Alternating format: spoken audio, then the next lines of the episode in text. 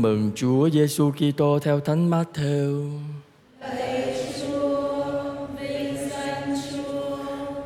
Khi ấy Chúa Giêsu phán cùng các môn đệ rằng, khi con người đến trong vinh quang, có hết thảy mọi thiên thần hầu cận, người sẽ ngự trên ngai uy linh của người, muôn dân sẽ được tập hợp lại trước mặt người, và người sẽ phân chia họ ra như mục tử tách chiên ra khỏi dê chiên thì người cho đứng bên phải, còn dê ở bên trái.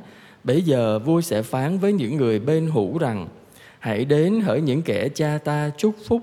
Hãy lãnh phần gia nghiệp là nước trời đã chuẩn bị cho các ngươi từ khi tạo dựng vũ trụ. Vì xưa ta đói các ngươi cho ăn, ta khát các ngươi đã cho uống. Ta là khách là các ngươi đã tiếp rước. Ta mình trần các ngươi đã cho mặc. Ta đau yếu các ngươi đã viếng thăm ta bị tù đầy, các ngươi đã đến với ta. Khi ấy người lành đáp lại rằng, lạy chúa, có bao giờ chúng tôi thấy chúa đói mà cho ăn, khát mà cho uống? Có bao giờ chúng tôi thấy chúa là lữ khách mà tiếp rước, mình trần mà cho mặc? Có khi nào chúng tôi thấy chúa yếu đau hay bị tù đầy mà chúng tôi đến viếng chúa đâu? Vua đáp lại quả thật ta bảo các ngươi, những gì các ngươi đã làm cho một trong các anh em bé mọn nhất của ta đây là các ngươi đã làm cho chính ta. Rồi người cũng sẽ nói với những kẻ bên trái rằng, hỡi phường bị trút dữ, hãy lui khỏi mặt ta, mà vào lửa muôn đời đã đốt sẵn cho ma quỷ và kẻ theo chúng. Vì xưa ta đói, các ngươi không cho ăn, ta khát, các ngươi không cho uống, ta là khách lạ, các ngươi chẳng tiếp rước ta mình trần, các ngươi không cho đồ mặc. Ta đau yếu và ở tù, các ngươi đâu có viếng thăm ta. Bấy giờ họ cũng đáp lại rằng, lạy chúa, có bao giờ chúng tôi đã thấy chúa đói khát, khách lạ hay mình trần, yếu đau hay ở tù, mà chúng tôi chẳng giúp đỡ chúa đâu? Khi ấy người đáp lại, quả thật ta bảo cho các ngươi biết, những gì các ngươi đã không làm cho một trong các anh em bé mọn nhất của ta đây, là các ngươi đã không làm cho chính ta những kẻ ấy sẽ phải tống vào chốn cực hình muôn thuở còn các người lành thì được vào cõi sống ngàn thu. Đó là lời chúa. Lời chúa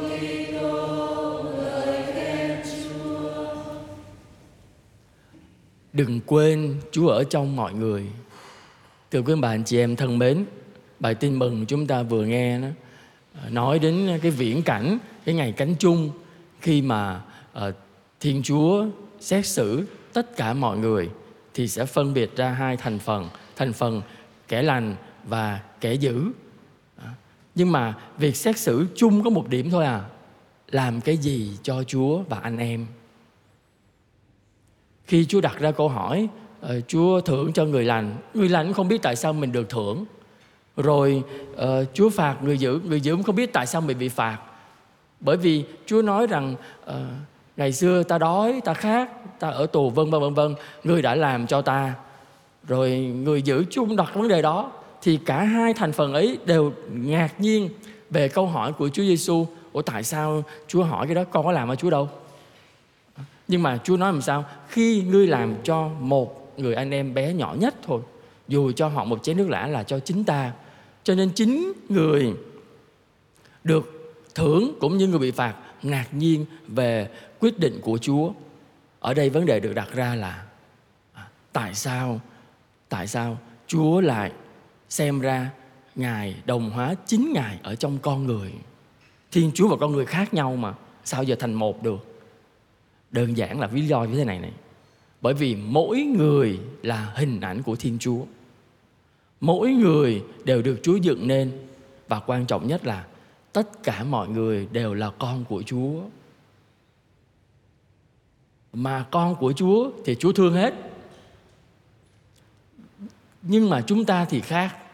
Chúng ta phân biệt rất là rõ. Chúa là chúa, còn người ta là người ta. Chúng ta không có nhìn thấy chúa ở trong người ta. Quý bạn chị em nghiệm vấn đề như vậy cho nó dễ hiểu này. Khi chúng ta đánh một người nào đó, hay là chúng ta chữa rủa một người nào đó chúng ta làm cho người đó đau khổ, thì không chỉ người đó buồn đâu. Nếu mà cha mẹ người ta còn sống, thì cha mẹ người ta cũng khổ vậy. Người ta cũng buồn theo vậy. Bây giờ mình đánh con người ta, thì con người ta đau, nhưng mà cha mẹ người ta cũng đau vậy. Bởi vì đứa con mà là hình ảnh của bố mẹ, mà quan trọng làm sao? Bố mẹ rất thương đứa con ấy. Cái chỗ đó là vấn đề đấy. Bởi vì Thiên Chúa thương tất cả mọi người, vì mọi người đều là con của Chúa. Cho nên bất kỳ một đứa con nào bị hất hủi, bị thiệt thòi, bị người ta làm thiệt hại thì Chúa đều thương. Chúa đều thương cả. À, vấn đề được đặt ra không phải là cho ăn hay là thăm viếng hay là quần áo mà vấn đề được đặt ra là con tim của chúng ta có yêu thương người ta hay không chúng ta yêu thương người ta thì tất cả cho ăn hay là cho mặc hay là thăm viếng hay là chăm sóc nó sẽ được diễn ra nhưng nếu chúng ta không thương người ta thì người ta có què hoặc có xin chúng ta trước mặt, tao không cho. Bởi vì trong tim mình nó chết rồi, nó không tình yêu trong đó. Mà vấn đề là chúng ta đừng quên là thiên chúa là tình yêu mà. Thiên chúa đặt để tình yêu của ngài trong mọi công trình tạo dựng và đặt để tình yêu của ngài trong từng người. Vậy thì bất cứ người nào chúa cũng thương và người nào cũng có một chỗ trong trái tim của Chúa. Và Chúa muốn tất cả chúng ta làm chuyện đó đó. Là tất cả mọi người chúng ta này trong trái tim chúng ta phải có có nhau, có mọi người. Chứ không thôi, nhiều khi nó là con yêu Chúa thôi. Còn con Chúa thì con ghét lắm sao được? Nhưng mà, quý bạn chị em thấy, trong thực tế thì làm sao? Chúng ta có thể đi nhà thờ, có thể đọc kinh, có thể cầu nguyện, có thể lần hà làm rất nhiều việc đạo đức. Nhưng khi mình sống với nhau, nó khác chúng ta sẵn sàng nói xấu người ta, sẵn sàng tố cáo người ta sẵn sàng vu khống người ta, sẵn sàng làm hại người ta và không tiếc những lời nói cay đắng đổ trên đầu người khác. Mà chúng ta quên một yếu tố. Khi chúng ta làm tất cả chuyện đó cho anh chị em mình thì chúng ta đang làm cho chính chúa của chúng ta. Mà chúng ta cứ làm thôi. Làm mỗi ngày. Làm mỗi ngày.